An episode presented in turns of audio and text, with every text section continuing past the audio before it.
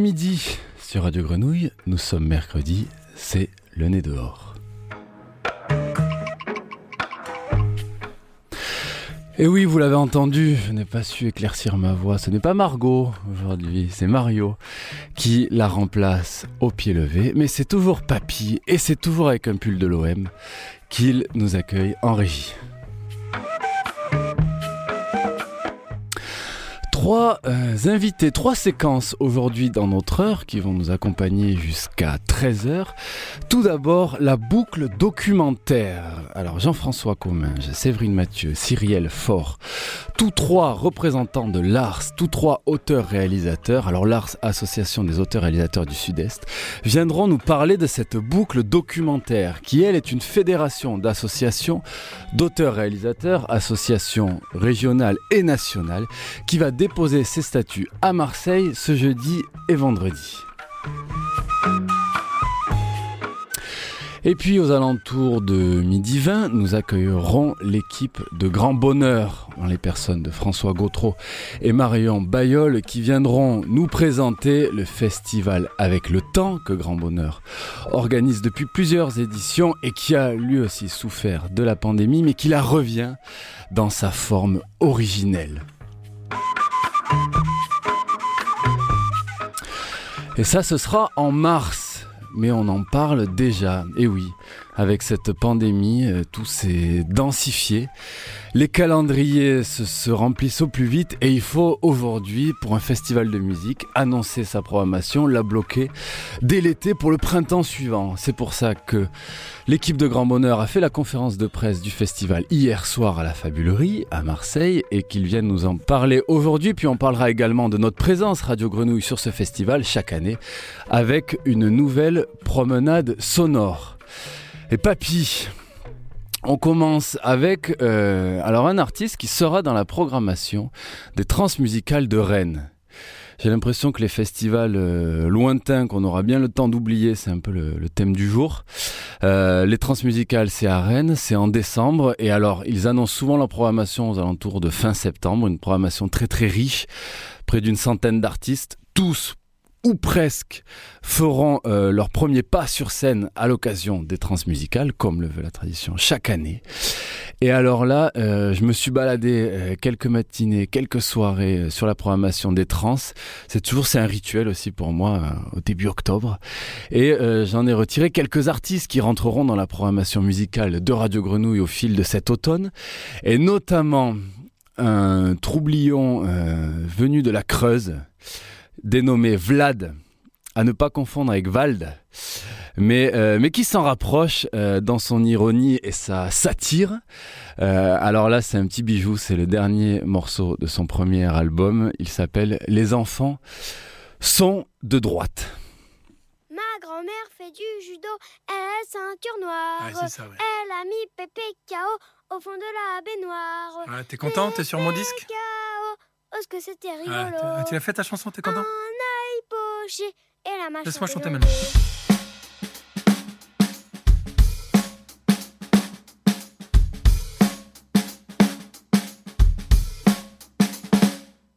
Qui de la droite sont les meilleurs agents? Ne cherchez pas, c'est les enfants. Qui sans parler avance ses arguments? Ne cherchez pas, c'est les enfants. Les enfants sont de droite, la peine de débattre. Les enfants sont fascistes, apprentis terroristes. Vos enfants sont de droite, mes enfants sont de droite, tes enfants sont de droite, les enfants sont de droite.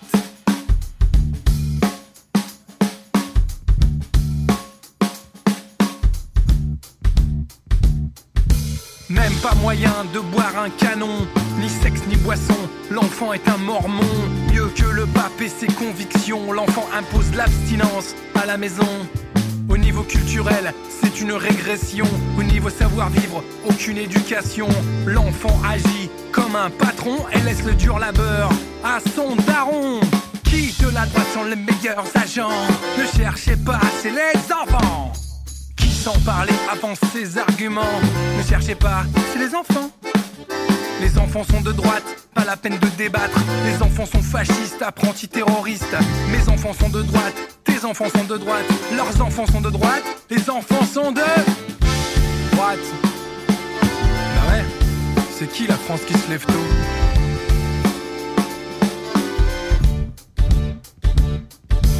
1 point de croissance gagné à chaque nouveau bébé. L'économie relancée à coups de bouteilles de lait. Il produit plus de déchets qu'un industriel. Des tonnes de couches et de lingettes envahissent vos poubelles. Si tu fais pas ce qu'ils veulent, ils piquent une crise. Si ils sont pas contents, ils piquent une crise. S'ils ont la dalle, ils piquent une crise. Tu diras ce que tu veux, mais la crise, c'est de droite.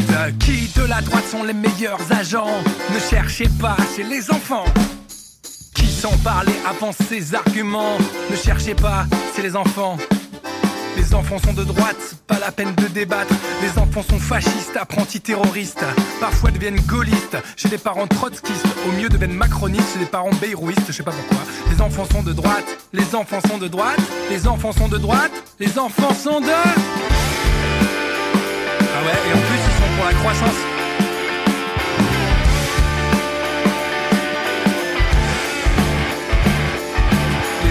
De droite, leur butin dans la boîte jusqu'à la puberté. Ils votent tous UMP. Les Timorés quand même pensent à voter Modem.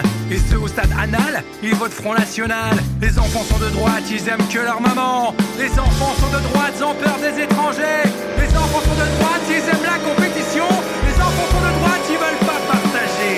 Qui de la droite sont les meilleurs agents? Ne cherchez pas, c'est les enfants. Qui sans parler avance ses arguments Ne cherchez pas, c'est les enfants. Les enfants sont de droite, pas la peine de débattre. Les enfants sont fascistes, apprentis terroristes. Tes enfants sont de droite, nos enfants sont de droite. Ces enfants sont de droite, les enfants sont de droite.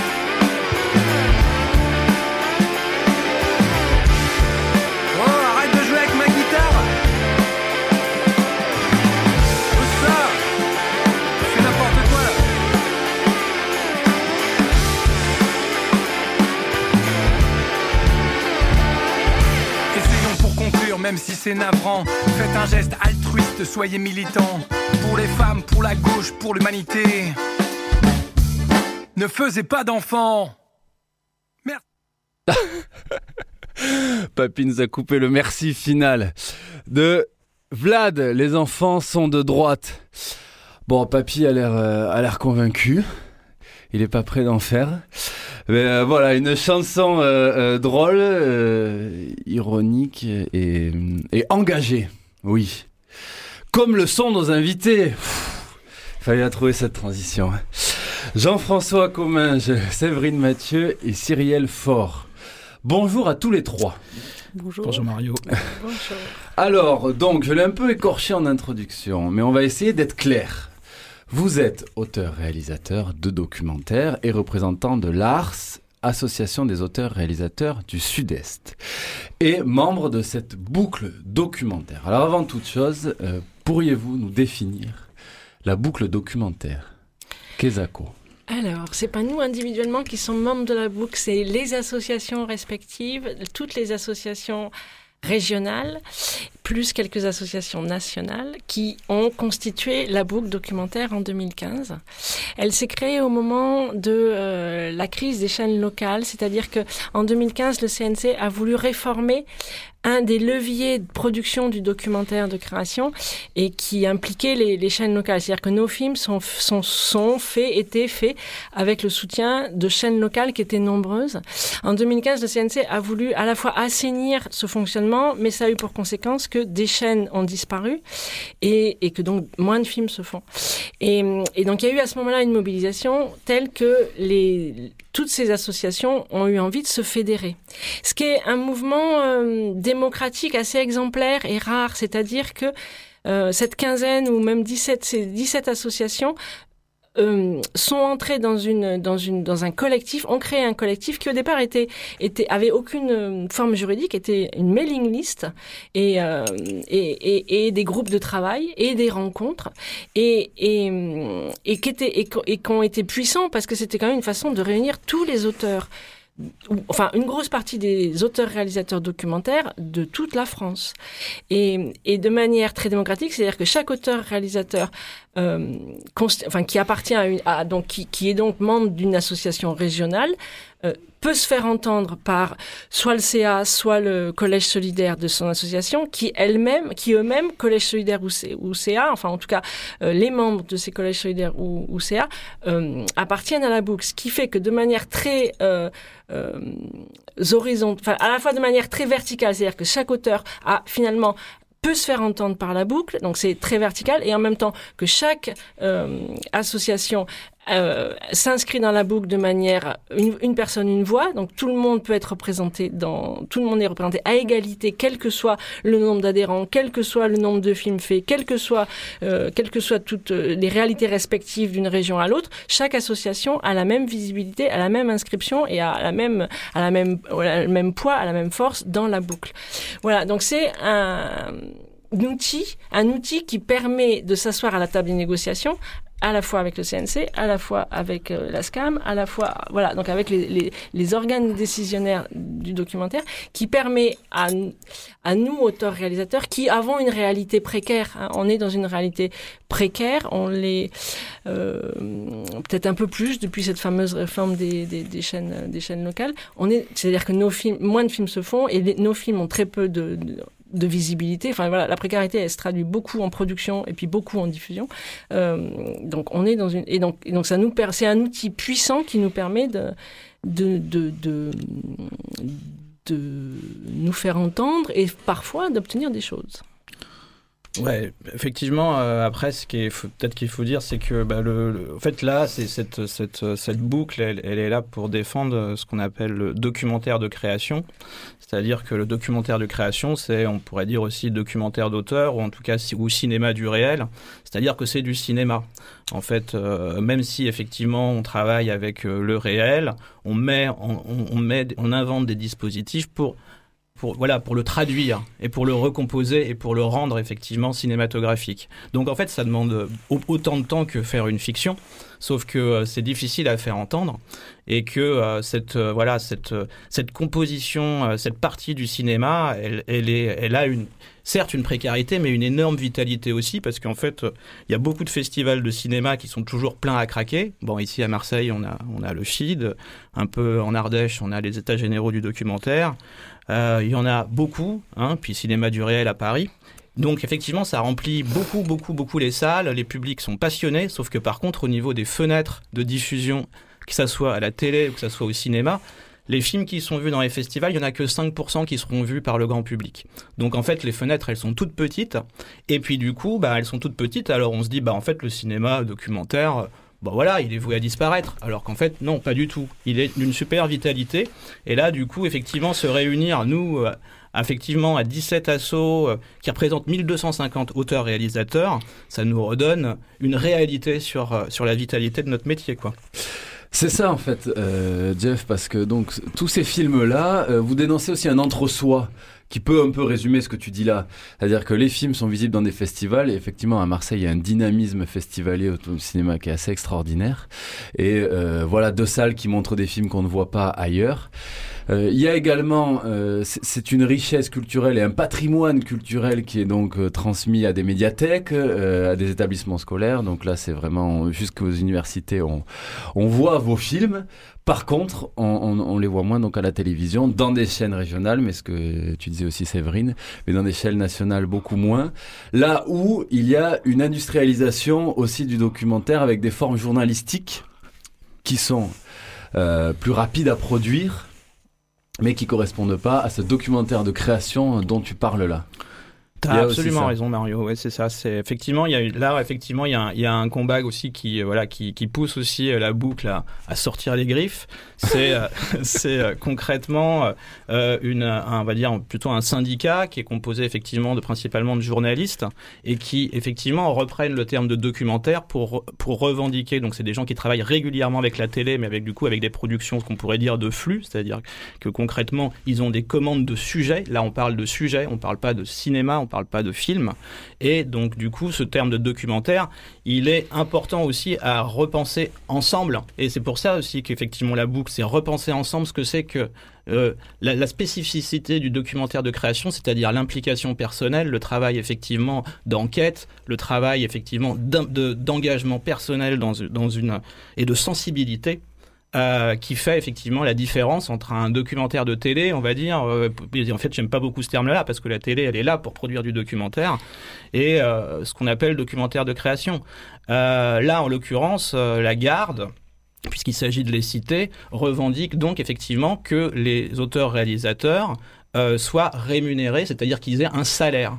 Alors que la particularité aussi de nos métiers, c'est qu'on a, on réunit tant bien que mal avec des aides, euh, que ce soit effectivement des coproductions ou des aides régionales ou nationales, un budget relatif sur lequel effectivement nous, bah, en tant qu'auteurs-réalisateurs, on essaye de de, récupérer une, un, bout de ce budget-là, c'est-à-dire qu'en fait, par rapport au budget global, et de se payer en tant qu'intermittent du spectacle ou en tant qu'auteur.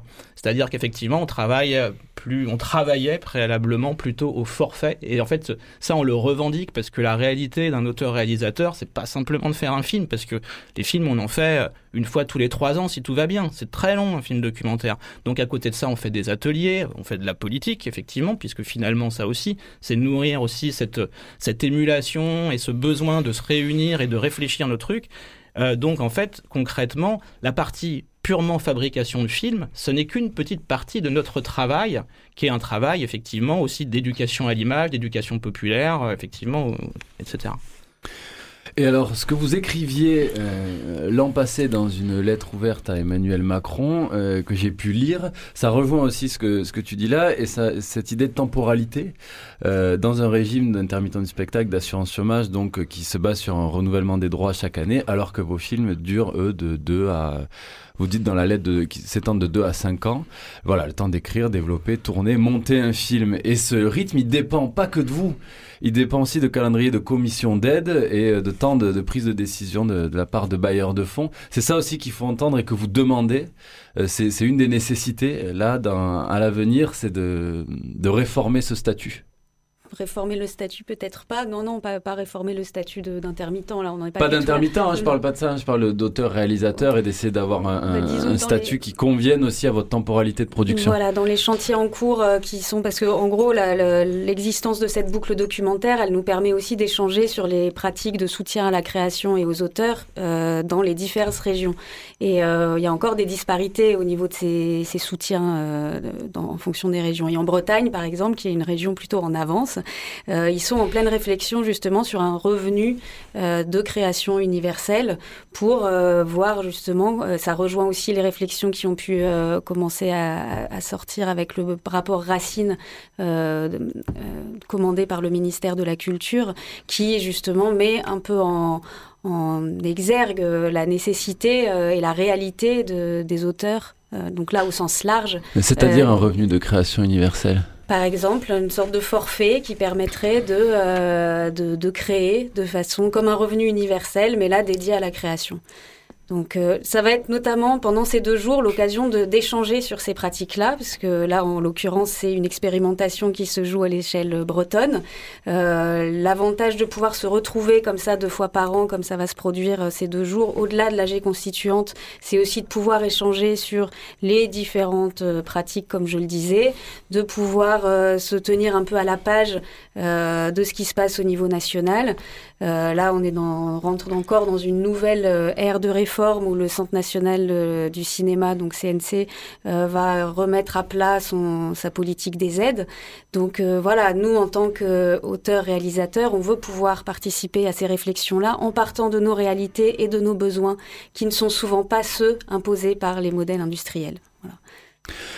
Et alors, euh, pour finir, parce que je vois qu'il nous reste une petite minute, mais tu me l'avais glissé ça, euh, Jean-François, lors de, l'invitation qui a été faite. Euh, tu m'avais dit, mais ça, pourrait être l'occasion aussi de, discuter de ces nouvelles annonces d'Emmanuel Macron, qui décidément, alors bien au-delà du cinéma, veut faire de, Marseille un laboratoire.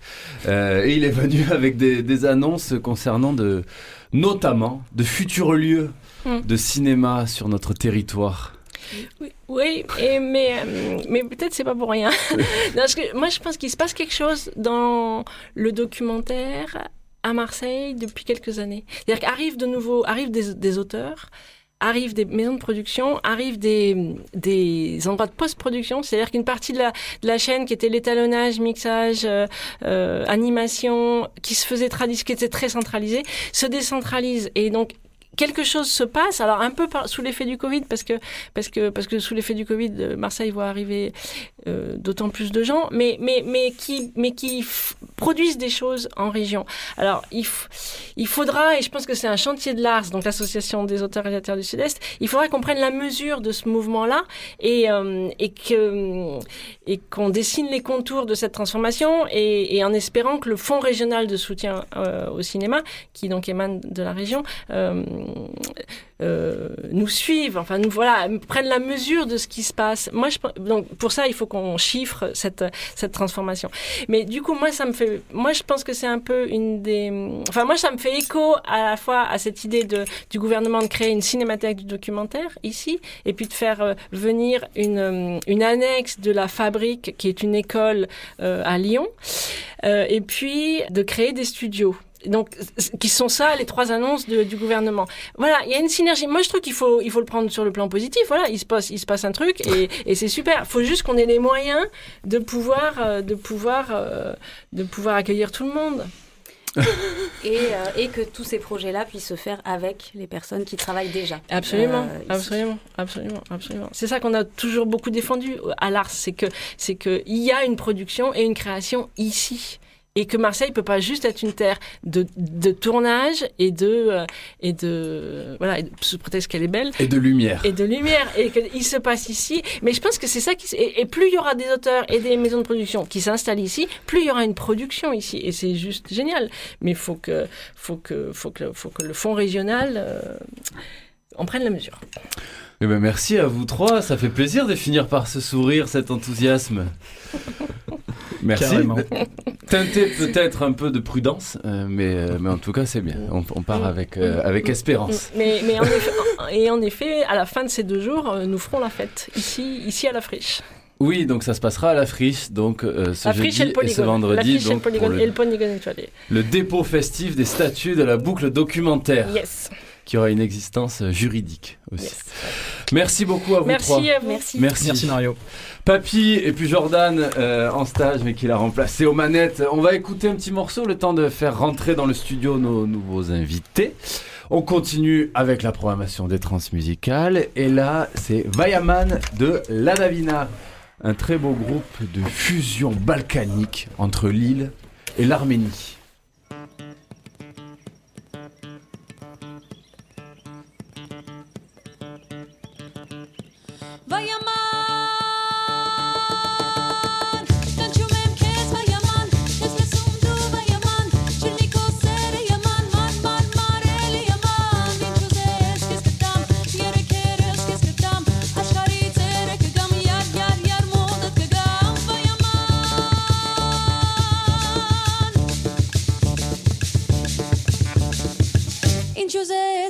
կտամ, երեքերս քեզ կտամ, աշխարհի ծերը կգամ, յար յար յար մոտդ կգամ։ Թե հանգարց մի մոտ գիշեր հանգիստդ գործնես, նա քեզ չի տա, նա քեզ չի տա, իմ սիրո չափ սեր թե հանգարց մի մութ գիշեր հանգիստդ գործնես նա քեզ չի տա նա քեզ չի տա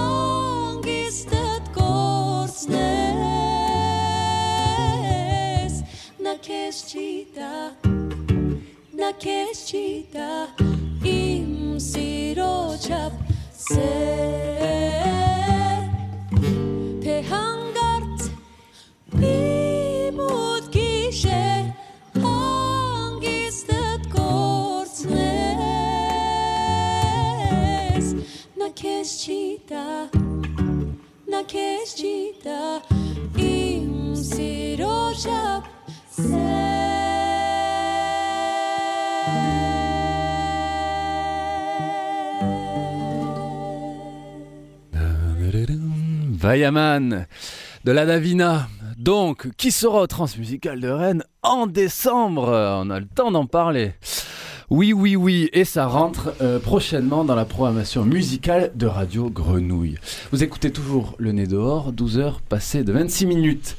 Et de nouveaux invités sont rentrés dans notre studio rouge.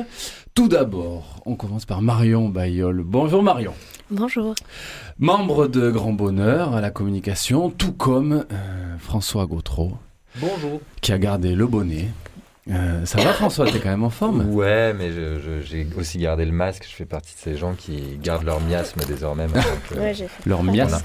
ouais, c'est ça. Donc j'ai le miasque. Ok, une très belle voix. Euh, François et Jean-Baptiste Invert qui s'est euh, inséré, on peut le dire, entre, entre ces, euh, nos deux invités. Alors, avec le temps, revient, avec le temps, revient dans sa forme, euh, là, sa forme euh, souhaitée, voulue, la, forme que vous développez depuis des années, cette forme qui a dû être euh, particulièrement réduite et réarrangée l'an dernier, mais qui la revient et qui reprend sa pleine mesure en mars prochain. Et alors, hier soir à la Fabulerie, vous annonciez la programmation déjà. Pourquoi annoncer si tôt la programmation du festival? On commence comme ça. Parce qu'on était assez près aussi et que ça nous a permis de garder les têtes d'affiche euh, qui ont leur tournée et euh, des fois qui ont besoin d'annoncer. Donc en fait, plus on recule, plus on annonce quand même des dates et à la fin, on a moins le coup de surprise hein, ou le package. euh, voilà. Donc là, ça nous permet de vraiment annoncer toutes nos têtes d'affiche et de prendre aussi de l'avance sur euh, la com, la billetterie. euh, voilà. On a eu deux ans pour se préparer quand même. donc on est un peu, un peu près. Vous êtes fin prêt. On retrouve les cheerleaders de l'affiche précédente avec donc la réalisatrice et, graphiste marseillaise Nina Antico qui est à la baguette. Euh, une très belle affiche une nouvelle fois cette année. Et alors, alors j'ai pu lire le, le petit mot du festival. C'est pas un édito, c'est un petit mot. C'est joli. Et là où on y retrouve dans, dans ce petit mot tout l'ADN euh, d'avec le temps, François. C'est ça que vous retrouvez cette année. Ouais, L'itinérance euh, sur le territoire. l'i- l'itinérance euh, et puis ce, ce pont que ce festival qui fêtera sa 24e édition. Donc pour petit rappel, si ça n'est pas clair, c'est la 24e, mais ce n'est que notre sixième, c'est-à-dire qu'on on, on- on nous a légué ce festival. C'est une association qui s'appelle Le Crack qui, l'a lancé, qui, l'a, biberonné, l'a développé pendant des années, qui nous l'a un peu offert euh, il y a six ans et on, on garde cette empreinte du pont qu'on fait entre euh, la chanson française euh, euh, de, de- de- qu'on connaît tous, qui fait, qui fait un peu l'histoire de la chanson française et l'émergence et la création contemporaine et ce que fait, ce qui est fait francophonie aujourd'hui au sens le plus large possible. Et c'est en ça qu'on essaie de s'inscrire artistiquement et puis sur le travail de euh, du rayonnement, euh, ça fait quelques années qu'on qu'on s'étend parce que parce qu'on aime bien ça, parce qu'il y a des des communes euh, qui aiment bien notre travail, euh, parce que c'est cool d'aller faire de l'éducation artistique et culturelle euh, et de le faire de, de, de pas, de ne pas se contenter pardon, que de Marseille. Et voilà, donc ça fait, ça fait plein de petites pierres qui s'ajoutent à, à cet édifice de base qui est voilà, comment faire résonner les publics entre les grands noms et l'émergence. Avec toujours une complicité avec nos amis québécois aussi, que vous Avec renouvelez même, cette année. Une double nouveauté, c'est-à-dire qu'on renouvelle, euh, on, a- on, a, on, a eu, on a acté une fin de partenariat avec les Franco de Montréal qui nous ont fait le, qui nous ont là aussi un peu offert. euh, on, on peut s'imaginer le, le- le- le niveau de différence qu'il y a entre le, le niveau de développement d'un festival comme les Franco de Montréal qui, qui, qui compte les spectateurs par centaines de milliers. Et nous, et on s'est régalé sur ce partenariat. Et là, il y avait l'envie de, de, de se développer avec deux autres festivals. Euh, qui nous ressemble pas mal à des niveaux divers dans l'ADN. Et la, grande exclue de d'hier, parmi d'autres, c'était de, dire qu'on va bosser avec le FME, qui est un festival absolument magique euh, du côté de, de l'Abitibi-Témiscamingue, à 10 heures au nord de Montréal, qui est un festival fabuleux. Euh, Pour ceux qui connaissent pas, euh, je vous invite à aller voir, même, même en ligne, il y a des trucs dingues. Et la il faut y aller, il faut vouloir y aller. Ouais, voilà, faut, faut prendre des vacances. Ouais. Mais, euh, mais c'est dingue, franchement, c'est un festival génial et artistiquement superbe. Et La Noce, qui est un autre délire, qui est plutôt du côté du lac Saint-Jean, Saguenay. Mais une équipe formidable aussi, des, des moments artistiques euh, assez déments. Et voilà, et on va essayer de faire le maximum de, de collabs, de ponts, d'invitations euh, réciproques, etc. Et nous, notre collaboration euh, avec, avec le temps ça passe par euh, chaque année l'inauguration d'une promenade sonore avec un artiste choisi euh, par votre équipe et donc une promenade sonore produite avec Radio Grenouille et notamment Jean-Baptiste Imbert qui est là dans notre studio. Incroyable. Alors, avant de parler peut-être de la promenade sonore qui se prépare pour l'année prochaine, dire un mot de celle qui n'a pas pu s'inaugurer dans les règles de l'art l'an dernier avec Moécha 13. C'est ça, alors elle a été euh, inaugurée quand même en ligne, c'est-à-dire qu'il y a une version euh, podcast euh, vraiment exclusive et qui a été effacée assez rapidement pour basculer vraiment sur le site des promenades sonores, puisque pour rappel du principe des promenades sonores, ce sont vraiment des, des, des, des, des- on pourrait dire c'est des pièces documentaires, des œuvres d'auteurs sonores qui se marchent. Donc on met un casque, on télécharge le son, on le fait en ligne, on met play et puis on se laisse guider par des voix qui disent bah allez à droite, à gauche. Ça c'est pour le principe euh, technique, mais le contenu est vraiment euh, écrit avec un auteur, un compositeur ou un collectif d'habitants. Et depuis notre euh, partenariat de- depuis trois ans avec Grand Bonheur, on travaille avec des artistes que vous choisissez.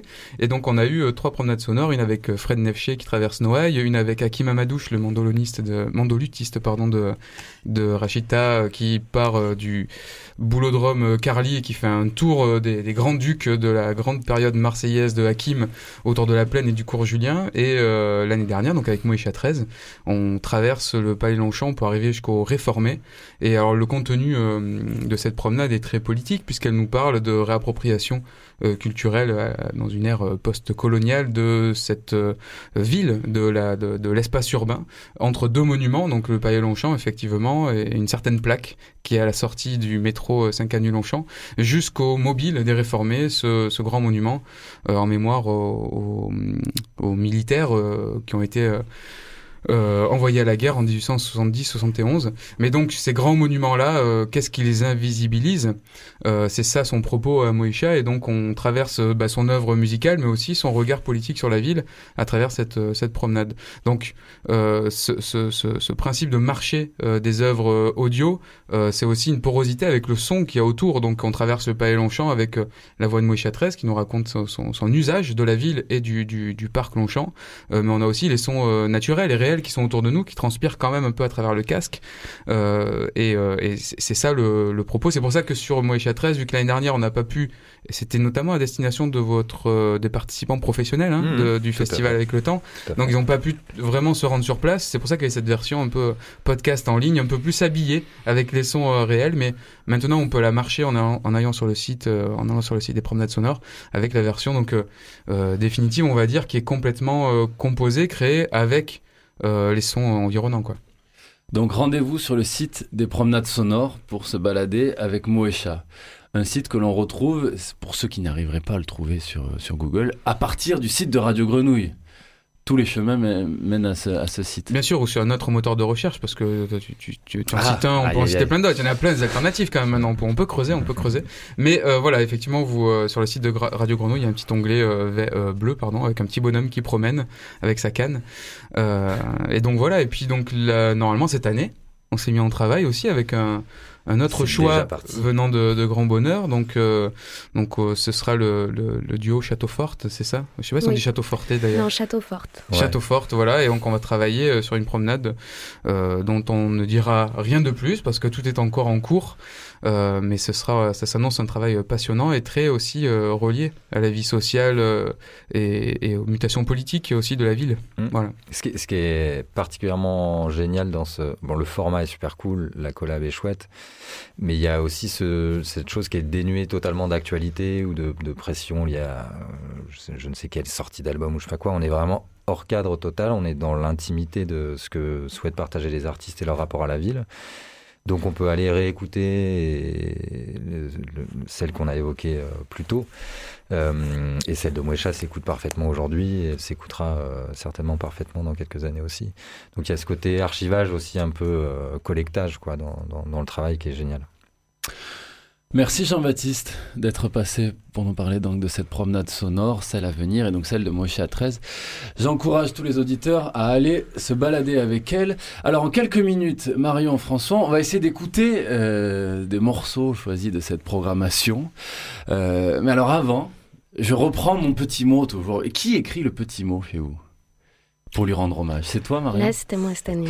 Génial. Parce que alors, je vais pouvoir avoir des explications sur cer- certains adjectifs accolés à des artistes. Alors, euh, tu écris un grand bal ou tournoi à la musique consumante de Juliette Armanet. Je trouvais ça très joli. Qu'est-ce qu'une musique consumante? Elle a appelé son album euh, Brûler le feu. Et du coup, euh, elle a fait tout un truc sur l'idée du feu, de la, du disco, de la quelque chose qui prend feu au corps aussi, euh, voilà. Et voilà, c'est d'où le consumant. D'accord, ok. Bon, on continue. On écoute un petit extrait, euh, Jordan, de Juliette Armanet, le dernier jour du disco. C'est la fin, le tout dernier matin, le tout dernier jasmin. Ne me lâche pas la main, c'est la fin, le soleil au lointain s'écroule seul dans son coin. Ne me lâche pas, je te tiens. Le dernier jour du disco. Je vais le passer sur ta peau à rougir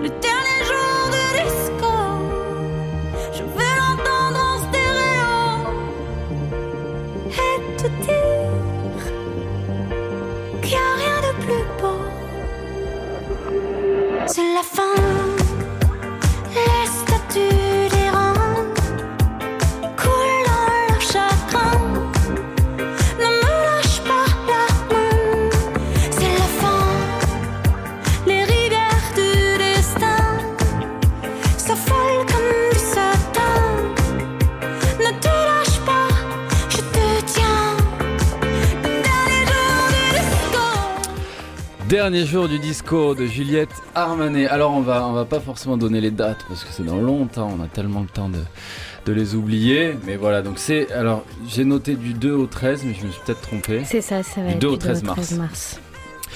Il y aura euh, également Gaëtan Roussel, euh, les berceuses folk de Mélissa Lavo et je reviens sur tes adjectifs, l'électro savant De Mansfield Tia. de Mansfield Tia.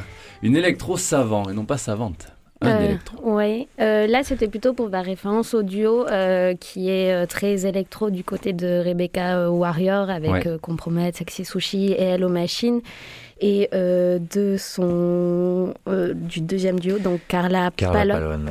qui elle est euh, violoncelliste et euh, qui a vraiment une Violoniste, forme niste, niste. Niste. Violoniste. violoniste Violoniste. et qui a une formation au conservatoire. Donc c'est vraiment euh, les deux univers entre musique électronique et musique savante, euh, dont l'électro savant. On écoute euh, un petit extrait d'Aqua Fresca, un titre euh, en français. J'ai tatoué un couteau sur mon biceps droit pour découper le ciel et égorger les dieux.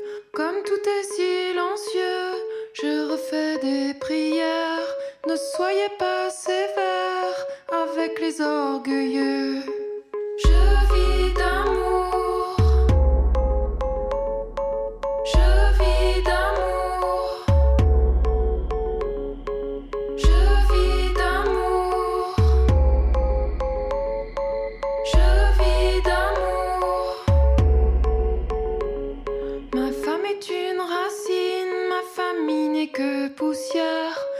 Sont les rivières sur lesquelles je vogue doucement. Mon frère est au balai, ma maison est en carton. Prenez tout ce que j'ai, je vous laisse les billets.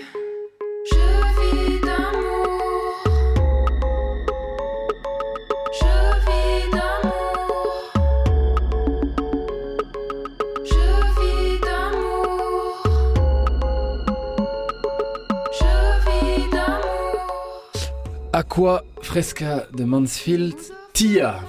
Et ensuite, il y a le yéyé décadent de la femme et le rock du nouveau monde de Feu Chatterton. Bon là, on comprend pourquoi.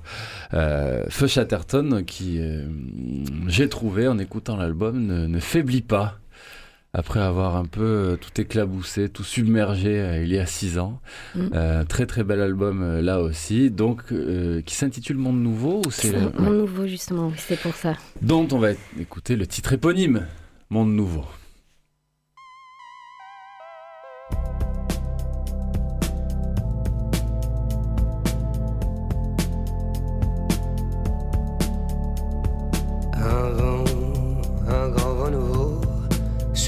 Sur le pays, très chaudement.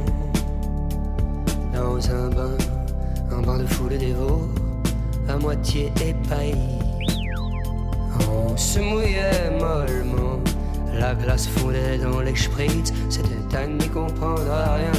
Tout le monde se plaignait en ville du climat subsaharien. On n'avait pas le moral, mais l'on répondait bien à tous les mots, les traits d'esprit du serveur central.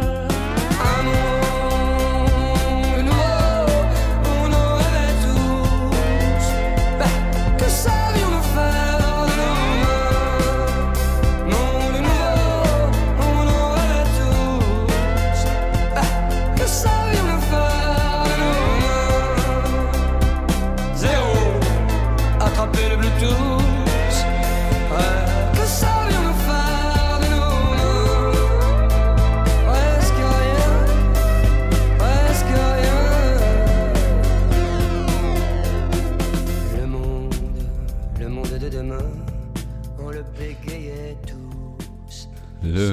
Le monde des demain euh, qui se bégaye. Et alors on a un peu bégayé Marion puisqu'on a dit que c'était Monde Nouveau, c'est Palais, Palais d'Argile. le nom de l'album. Et alors il y a deux titres qui se nomment Monde Nouveau d'ailleurs. Ça. Ça commence par Un Monde Nouveau et ça finit par Monde Nouveau. Et entre-temps, il y a une, épopée, euh, il y a tout un univers qui se suit, vraiment les morceaux se suivent. À la base, c'était euh, pour illustrer une comédie musicale qui, pendant le confinement, et du coup, ils en ont fait un album. Donc, il y a vraiment euh, des chapitres dans ce palais d'argile. Et alors François Marion, euh, avant d'écouter un dernier morceau et de laisser la place à Léna et son invité, et quel invité, euh, on va peut-être dire un mot aussi des podcasts temps parallèle dont on a déjà parlé sur cette antenne. Euh, je les ai trouvés brillamment produits, euh, notamment celui de David Walters pour parler de- de- d'un artiste marseillais, mais il y en a eu euh, cinq ou six, Six. si je me Six, trompe pas. Euh, ils seront bien, ils sont toujours audibles et ils seront euh, audibles particulièrement lors du festival. Alors, même, il y a une autre ex- exclue, c'est qu'on va faire une deuxième série. On continue les temps parallèles avec les artistes qu'on recevra euh, l'année prochaine. On verra qui pourra participer ou non et ce sera plus à distance, du coup, ce sera en réel, mais il y aura toujours euh, une petite série de 10 minutes, 5 ou 6 artistes qui pourront nous amener dans euh, l'univers qu'ils ont choisi, qu'il soit existant ou non. euh, voilà. Donc, on aura une deuxième série. C'est ça, on arrête le temps, on suspend le temps, on invente un autre temps. On a toujours cette métaphore du temps qui est filée avec le temps depuis au fil des éditions. On les a toutes épuisées, mais peut-être pas. Mais non, On a de la ressource. non, non, j'ai j'ai vu d'ailleurs dans ton petit mot euh, le début où tu as, trouvé une autre manière de, de parler du temps encore une fois. Je pense que c'est inépuisable. Vous avez de la ressource. Possible. On finit en écoutant euh, Léonie Pernet, euh, une artiste que je ne connaissais pas et qui fera partie de la programmation de cette édition. Parce qu'elle est plutôt connue dans le milieu euh, électro, euh, où elle a sorti un premier album. Et là, c'est son deuxième album où elle va chanter en français, parce que sinon, elle chantait plutôt en anglais. Donc voilà, elle est multi-instrumentiste euh, et euh, plutôt dans le milieu électro, mais là, elle y ajoute un petit côté chanson. Donc elle sera vraiment à découvrir. euh. Elle clôturera même le festival le 13 mars. Et alors j'ai été vilain, désolé, j'ai choisi un morceau en anglais. Je me suis grave. dit qu'il fallait pas. Mais bon, voilà, on fait une entorse au festival avec le temps, donc festival de chansons francophones, qui se déroulera du 2 au 13 mars sur l'ensemble de notre territoire. Donc 13 mars 2022. Merci à vous deux. Et moi, je Merci laisse ma beaucoup. place. Euh, Jordan, tu peux nous commencer à nous envoyer le morceau. Et puis Léna prendra ma place jusqu'à 13h. Très belle suite sur le triple 8.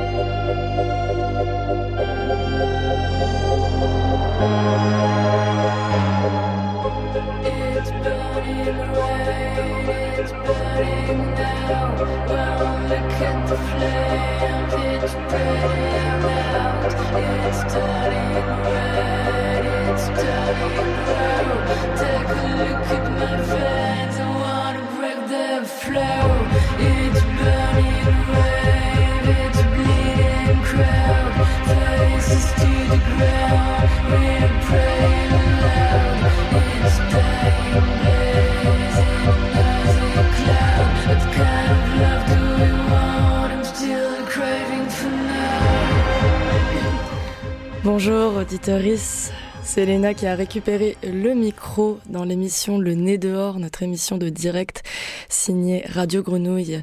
Il est midi 47 et je suis très bien accompagnée dans le studio, mais avant de vous faire découvrir qui est cette fameuse personne, je vais vous donner un indice et on s'écoute tout de suite le son de Hamada Smith.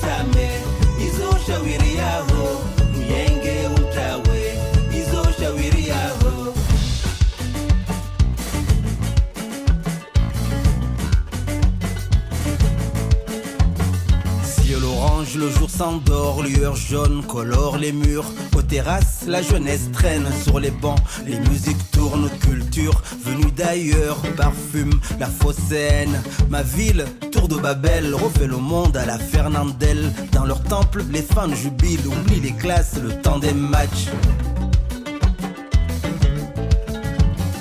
Elle te touche, t'accroche, toujours des sentiments forts. Elle t'agresse, te repousse, toujours des sentiments forts. Elle te touche, t'accroche, toujours des sentiments forts. Elle t'agresse, te repousse, toujours des sentiments forts. Tu l'aimes, elle te répugne, toujours des sentiments forts.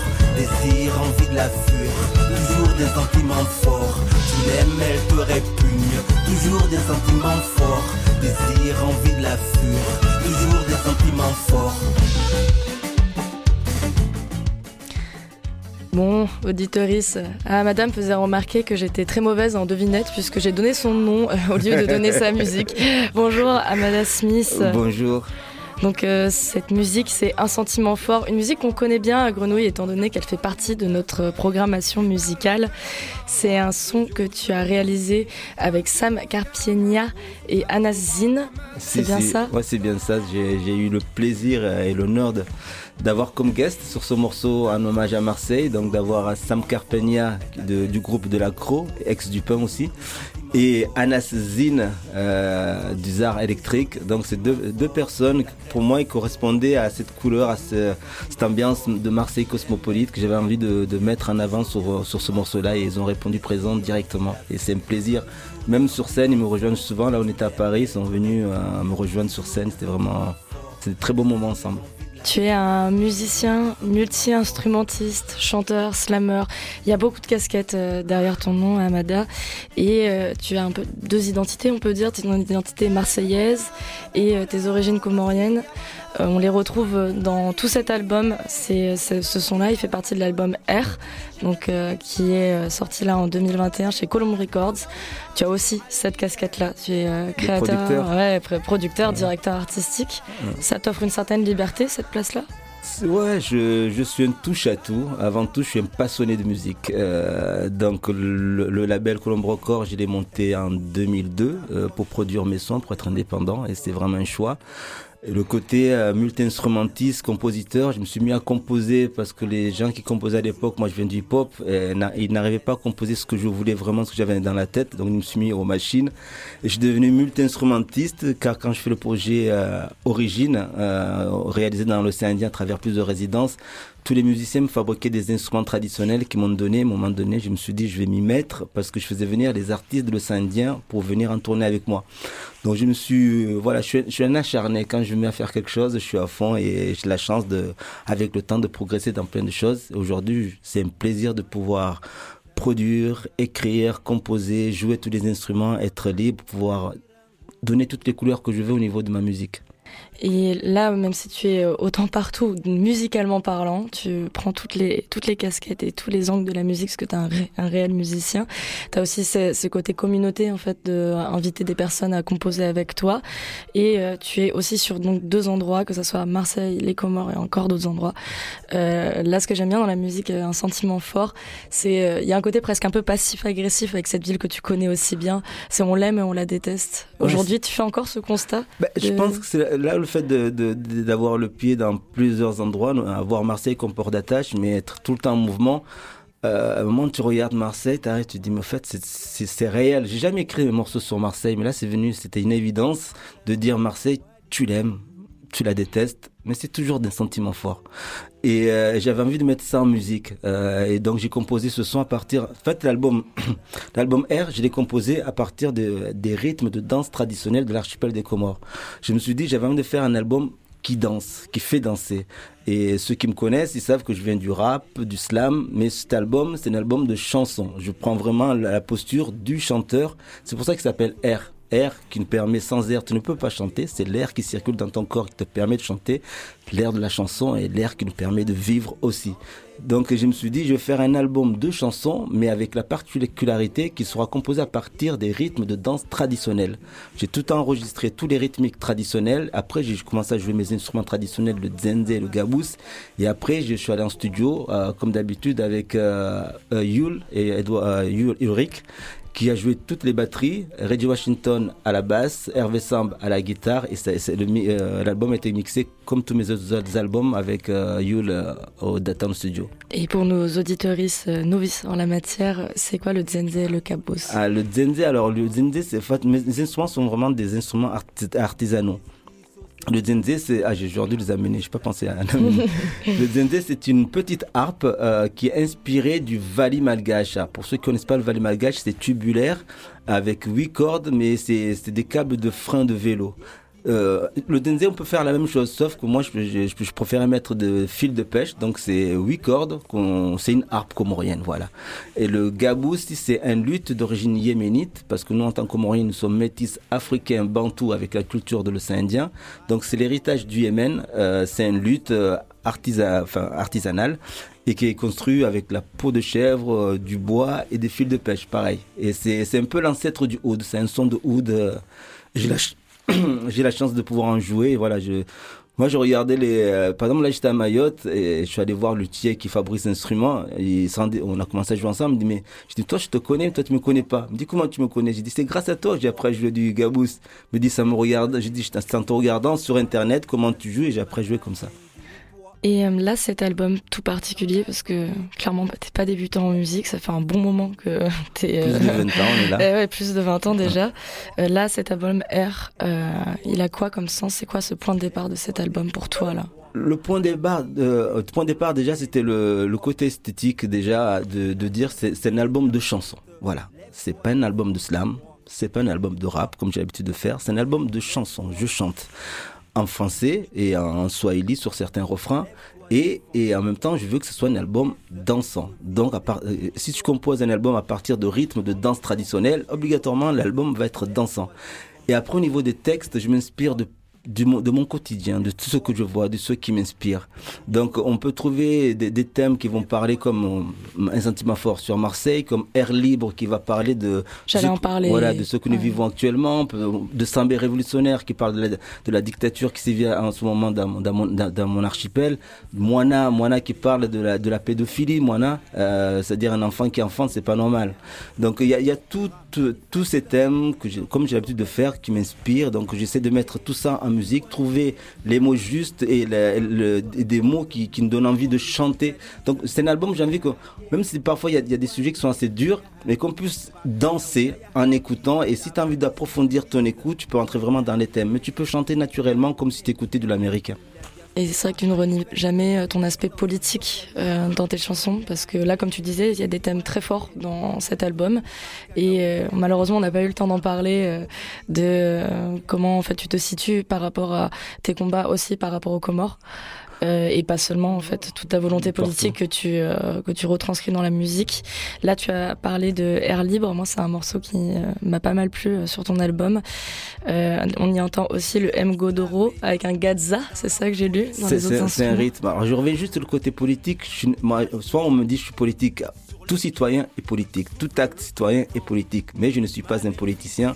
Avant tout, je suis un citoyen franco-comorien et je suis surtout un artiste. Après, euh, tout discours qui a un engagement peut être un discours Sur Air Libre, euh, c'est voilà, euh, sur Air Libre, j'ai euh, composé ce morceau comme rythme. J'ai choisi un rythme malgache qui s'appelle le mgodo. Mais le mgodo, on peut le danser à, Ma- à Mayotte surtout. Et c'est composé à partir, c'est- un rythme en 6-8, mais avec le gadza. Le gadza, c'est juste une petite boîte de, con- de conserve. On met des cailloux dedans et en le tapant sur la cuisse. Ça donne vraiment un 6-8 et c'est un peu et en accélérant, ça devient le disco de Madagascar. On va s'écouter ça ensemble, Amada Smith, et aussi avec euh, nos auditoristes qui nous suivent là dans l'émission Le Nez dehors. Merci d'être venu euh, nous présenter ton album R à Colombe Records. Et l'album, il est sorti en numérique et là, il est en physique dans tous les magasins et il arrive en vinyle. Mais là, allez-y dans les magasins. Allez-y, auditoristes. Bonne, bon midi, bon après-midi et belle écoute famille, méfiance dans l'air, check les coudes, les câlins. Du monde ancien, on s'en souvient. Naviguer masqué, pas laisser de traces, toujours distancié. Des muselières du pain béni pour l'arbitraire. Besoin d'air dans la course, je suis à bout de souffle. Besoin d'air pour chanter, reprends mon souffle. Besoin d'air dans la vie, me sentir libre, danser, chanter.